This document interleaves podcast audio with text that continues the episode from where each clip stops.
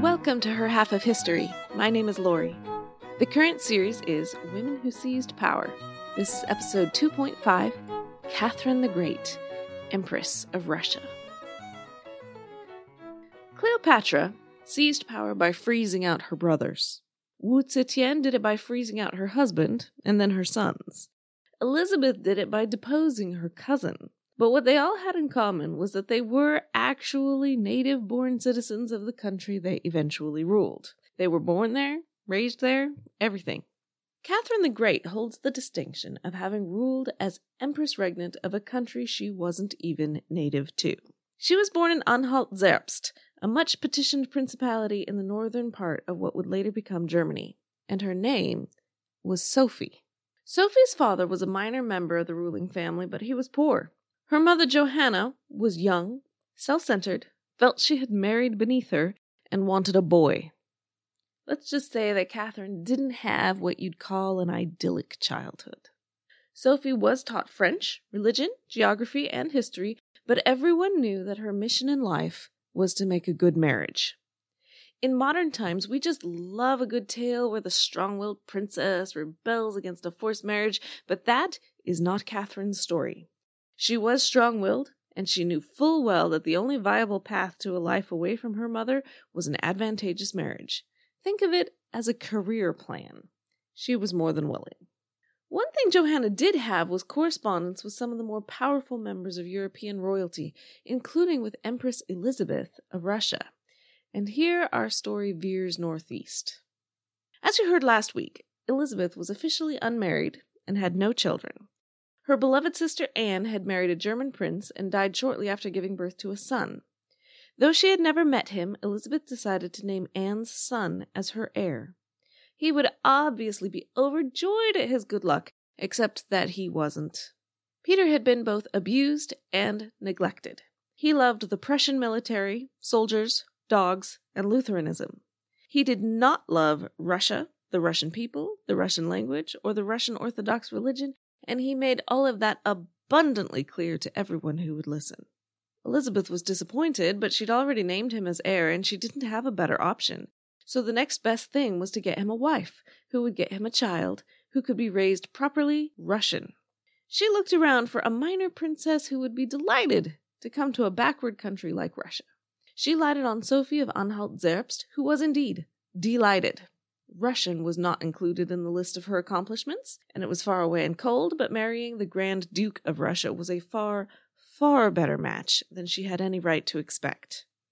Her own delight was a bonus, but of course the more important point was that her mother Johanna was delighted. It was suddenly okay for Sophie to be a girl, after all.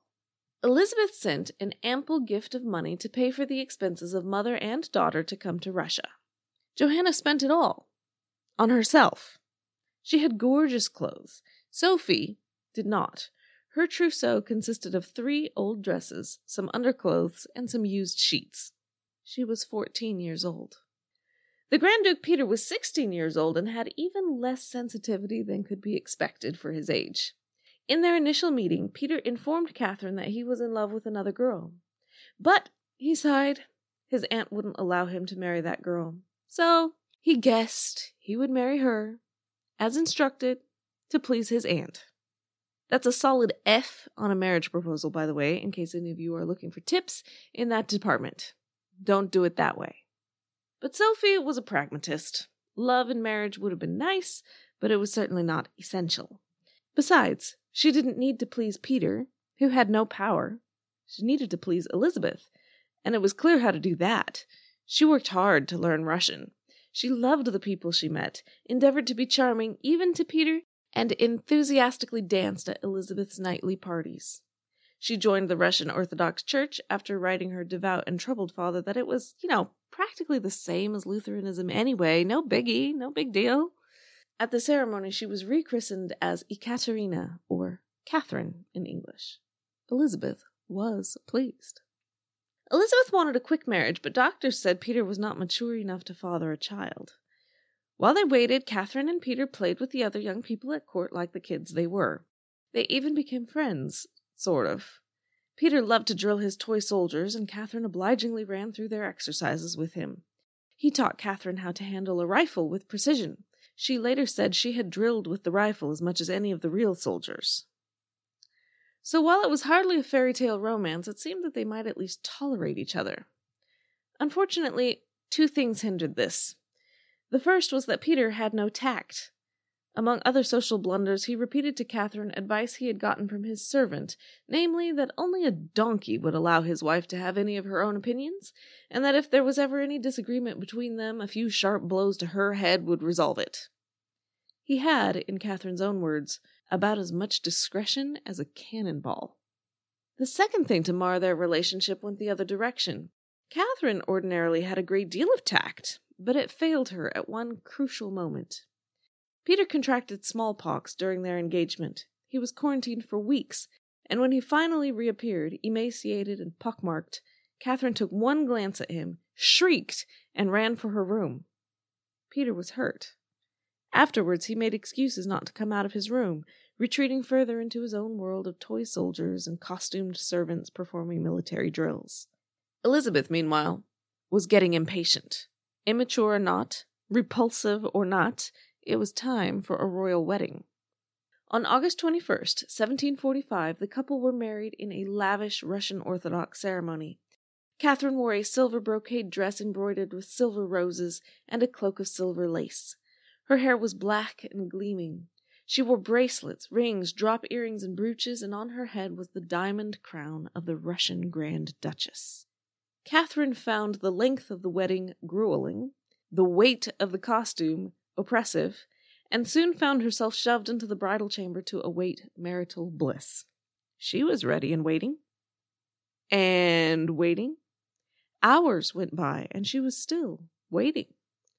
Finally, sometime after midnight, Peter showed up. He reeked of alcohol and tobacco. He giggled nervously, collapsed on the bed, and slept through the night. And, according to Catherine's memoirs, nothing changed for years. Why did Peter behave the way he did? In the modern mind, the most obvious explanation is that he was probably homosexual, but that seems not to be the case, at least not exclusively. He later flaunted his mistresses in Catherine's face. The ultimate answer is that we don't know, but there are a couple of theories. Theory number one is physical. Peter may have suffered from phimosis, which is a condition in which the foreskin can't be pulled back over the penis. This is fairly common in young boys, but time generally takes care of it. If not, a quick circumcision does the trick. Any rabbi in Russia could have done it for Peter, but he wasn't Jewish. It is possible that he did eventually have this done, but if he did, there is no record of it. Theory number two is psychological. There is no doubt that Peter was abused as a child. He had not wanted to come to Russia, did not want to be emperor, did not choose to marry Catherine. He was insecure, unhappy, and unstable. It may be that he was psychologically unable or unwilling to perform under the circumstances. Whatever the reason, Elizabeth was watching anxiously for an heir that clearly wasn't going to come. Meanwhile, Catherine was bored and lonely and read a lot of books, including the same French Enlightenment thinkers who so inspired the American founding fathers at the same time. As the years passed, Elizabeth, who had been so pleased with Catherine, became less pleased. Elizabeth gave Catherine a servant named Madame Chogloskova, who was there in part as jailer and in part as an example of proper marital behavior and a regular run of pregnancies. Eventually, this model married woman hatched an ingenious plan to jumpstart the hanky panky in the bedroom. She hired an experienced widow to seduce Peter, which apparently worked. She also took Catherine aside and pointed out to her that if seven years of marriage had not produced a child, well, there were other methods. Where there's a will, there's a way, and all that. The court had no shortage of good looking men. This part of the plan also worked. The irony was that by the time Chogloskova made this suggestion, Catherine had already figured it out for herself. In 1754, Catherine gave birth to a son, Paul. Catherine certainly implies that his father was Sergei Saltykov, her first lover.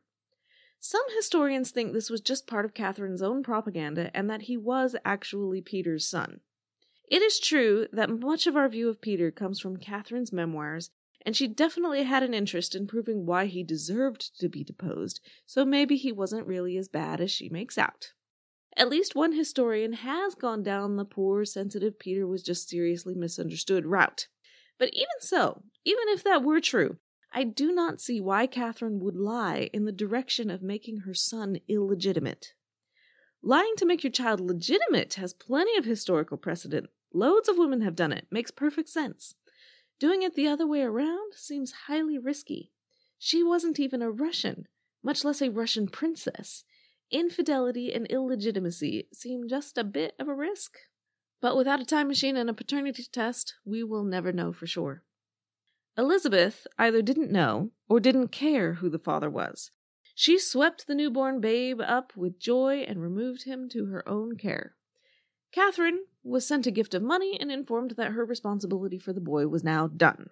The following day, Elizabeth asked for the money back because Peter was mad that he didn't get a gift too. Not Elizabeth's finest hour, I have to admit, or Peter's either. As the mother of the new prince, Catherine's position was strengthened. Saltykov left her. But a second lover soon appeared. Peter, who knew all about all of this, had a new mistress himself.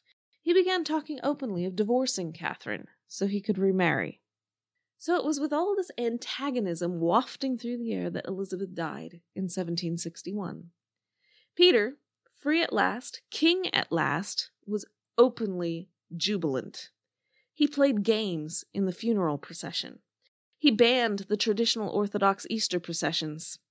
He cancelled Elizabeth's war against Prussia, declaring that he loved peace. He volunteered to give up every gain the Russian army had fought, bled, and died for in recent years. He thus scandalized the people, alienated the church, and insulted the army. Not a wise choice, Peter, not a wise choice. In contrast, Catherine, dressed in black, and knelt praying for hours beside Elizabeth's coffin. Catherine was generally known to be smart, competent, courageous, and pro Russian, none of which could be said about Peter. She was also secretly pregnant at the time by her third lover, Gregory Orloff, who just so happened to be a high ranking member of the Guard. Meanwhile, Peter, having declared himself a pacifist, made plans to go to war.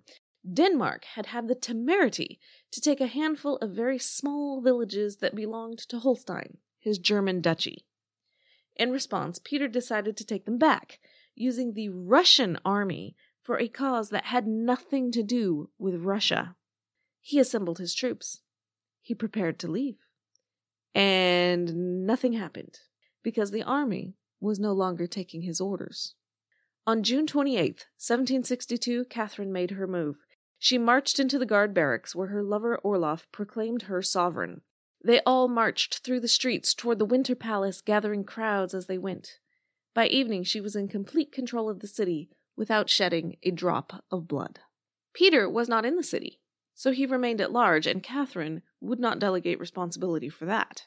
She donned military attire, mounted a white stallion, and led 14,000 men in pursuit of her unsatisfactory husband. She had not even arrived when Peter volunteered to abdicate. He had ruled for all of six months.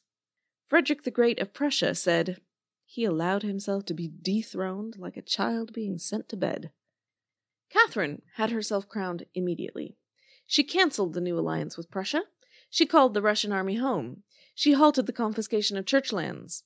All the important people were pleased. The question remained of what to do about Peter. Obviously, he would always be a threat as long as he was alive. There just was no doubt that he had a much better claim to the throne than she did. Equally obviously, Catherine could not just order him killed. Everyone would have looked askance at that. You're not supposed to murder your spouse. Henry VIII got away with it, but he was a real sovereign. Just imagine if Anne Boleyn had had him beheaded instead. Peter was taken into custody, and within a week he was dead.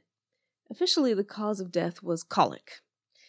In reality, he was strangled in a scuffle that may or may not have been a drunken accident.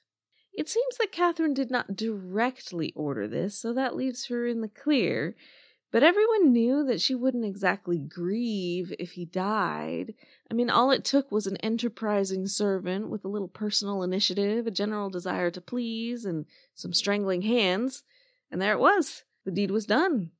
And Catherine's hands were clean cleanish, anyway. The world frowned and moved on.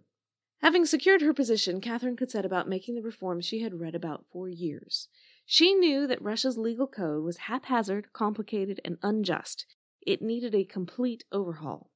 She spent two years writing what became known as the Nakaz, a document which set out the Enlightenment principles on which she wanted to base her new legal code. She described what Russia was and what it ought to be. She condemned torture. She claimed it was better to prevent crime than to punish it. When it was done, she submitted it to the Senate for review. They objected to half of it, so she erased it. The nobility objected to another half, so she erased that too. The final draft was only a quarter of what she had actually written, but undaunted, she published it and created a new assembly of elected delegates to read it and write the new legal code based on it. The delegations included peasants, which was radically inclusive at the time. The assembly met off and on from 1767 to 1769. They gathered a huge body of documents on various conditions in Russia. But to Catherine's disappointment, they seemed not particularly interested in drafting a new code of laws. They were far more interested in airing petty grievances in the hopes of getting Catherine on their side. The new code of laws was never written. Even so, it was a stunning thing for a sitting monarch to write the Nakaz and call this assembly at all. When you think about the French and American revolutions, note that it was never the sitting monarch who was agitating for change. In other areas, Catherine's progressiveness was more successful. She set up courts where peasants could sue nobles. She had herself and her children vaccinated against smallpox at a time when it was considered very risky to do so. She opened Russia's first college of medicine. She founded the Smolny Institute for Noble Maidens, which is thought to be Europe's first state financed institution of higher education for women. She founded hospitals for orphans and for venereal disease. She bought 4,000 paintings and brought them to Russia, forming the basis of the Hermitage Museum's collection. She corresponded with major thinkers of the day, including Voltaire. So far, so good, right? Good job, Catherine. The great negative of Catherine's rule is serfdom. Russia had millions of serfs, many of whom belonged to the crown, which meant they belonged to Catherine. When I was in school, I was taught that the difference between a serf and a slave was that slaves are bought and sold, while serfs stick with the land. That may have been true at one point in Russia, but not by Catherine's time. Serfs were regularly sold, raped, overworked, and punished at will. Newspapers listed them in advertisements with prices attached. The only real difference between Russian serfdom and black slavery in the American South was that Russian serfdom was not racial. They all looked the same. Catherine did not create this system, but it was omnipresent in Russian life, and she was aware that it did not square well with the Enlightenment ideas she loved. Her initial draft of the Nakaz suggested abolition, that was the part the nobility objected to. They cut it. The final draft included only a vague plea for masters not to be overly harsh if you don't mind. Could she have done more? Perhaps. But both then and now, it's much easier to notice social injustice than it is to fix it, and as with so many other issues we could name, serfdom simply seemed too big a problem for one politician to tackle. So she didn't tackle it. She also eventually retreated from some of her other high principles, particularly after a major rebellion led by a peasant pretending to be Peter, not dead after all. The rebellion was put down, and the pretender executed, but Catherine was shaken. After all her work to help peasants and serfs, what did she get in return? This was the kind of thanks she got? It was the church and the nobility who had supported her. She stopped talking about abolition and when the French Revolution broke out, she instituted widespread censorship to keep those immoral French revolutionaries from infecting Russia with their dangerous ideas. In foreign policy, Catherine was determined to secure a warm water port for Russia. During the subsequent war with Turkey, Catherine sent her fledgling navy all the way around Europe to attack from the Mediterranean, which was a stunning success. The resultant treaty gave Catherine her port. One interesting historical might have been is that George III of England begged Catherine to allow him to hire 20,000 Russian troops to help put down a little spot of trouble he was having with his misguided North American subjects. Catherine said no.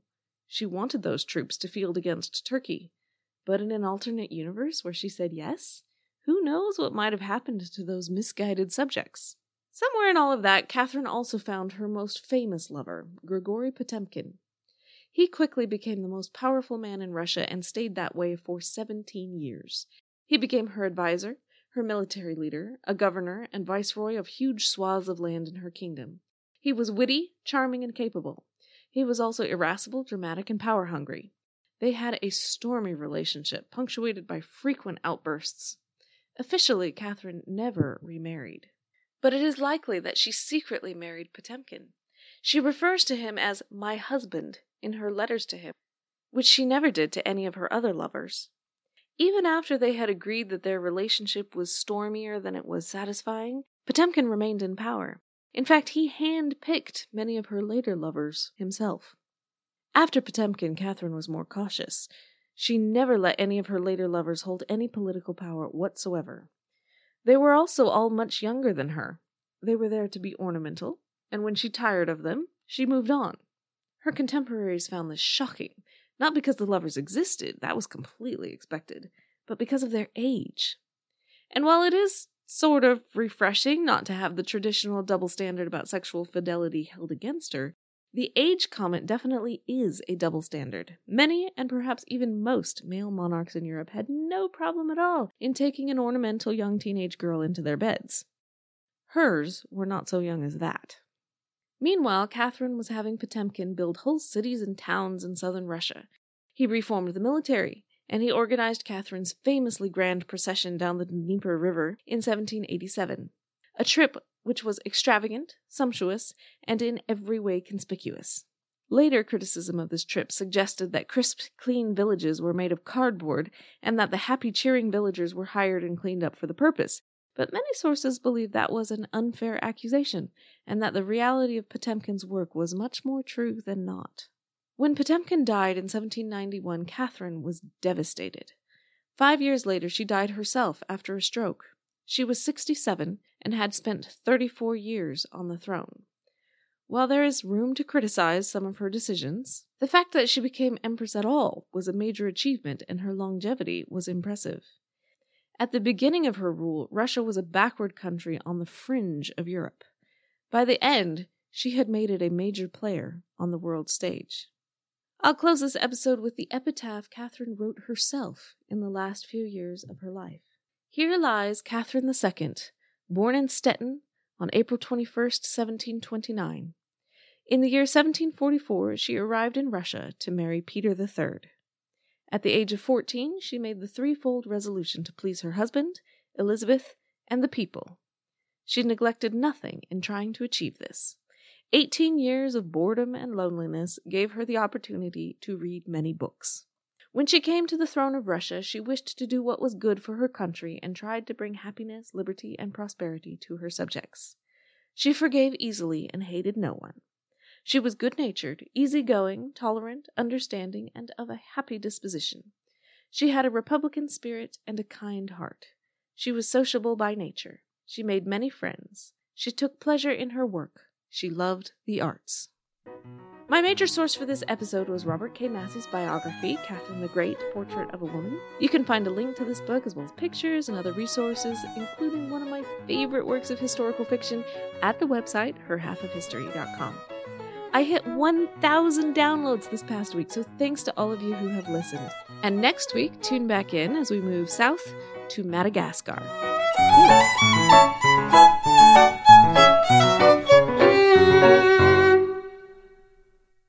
Hello, my name is Peter Zablocki, and I'm a historian, author, and college professor. I'm thrilled to invite you to check out Evergreen Network's History Shorts podcast. Every Tuesday and Thursday, join me on a journey through time, exploring the little known and hidden gems of history. In each bite sized episode, I'll dive into my original research to bring you intriguing historical curiosities you've probably never heard of, uncovering the fascinating stories that have shaped our world from forgotten figures to overlooked events. And the best part? I've condensed all this historical goodness into manageable chunks, perfect for your on the go lifestyle. Whether you're commuting to work or squeezing in a quick break, History Shorts fits into the little time you probably think you don't have. Subscribe now and never miss an episode of the History Shorts podcast, available wherever you get your podcasts. Hello, everyone. My name is Tom Kearns, and I host the Anglo Saxon England podcast, where I cover the history and culture of England from the departure of the Romans in the 5th century to the Norman conquest in 1066. So far, we've surveyed the collapse of Roman rule in Britain, the migration of the Anglo Saxons, and the history of Northumbria from its beginnings in the mists of legend to its destruction at the hands of Viking raiders in the 9th century. I hope you'll come and give it a go.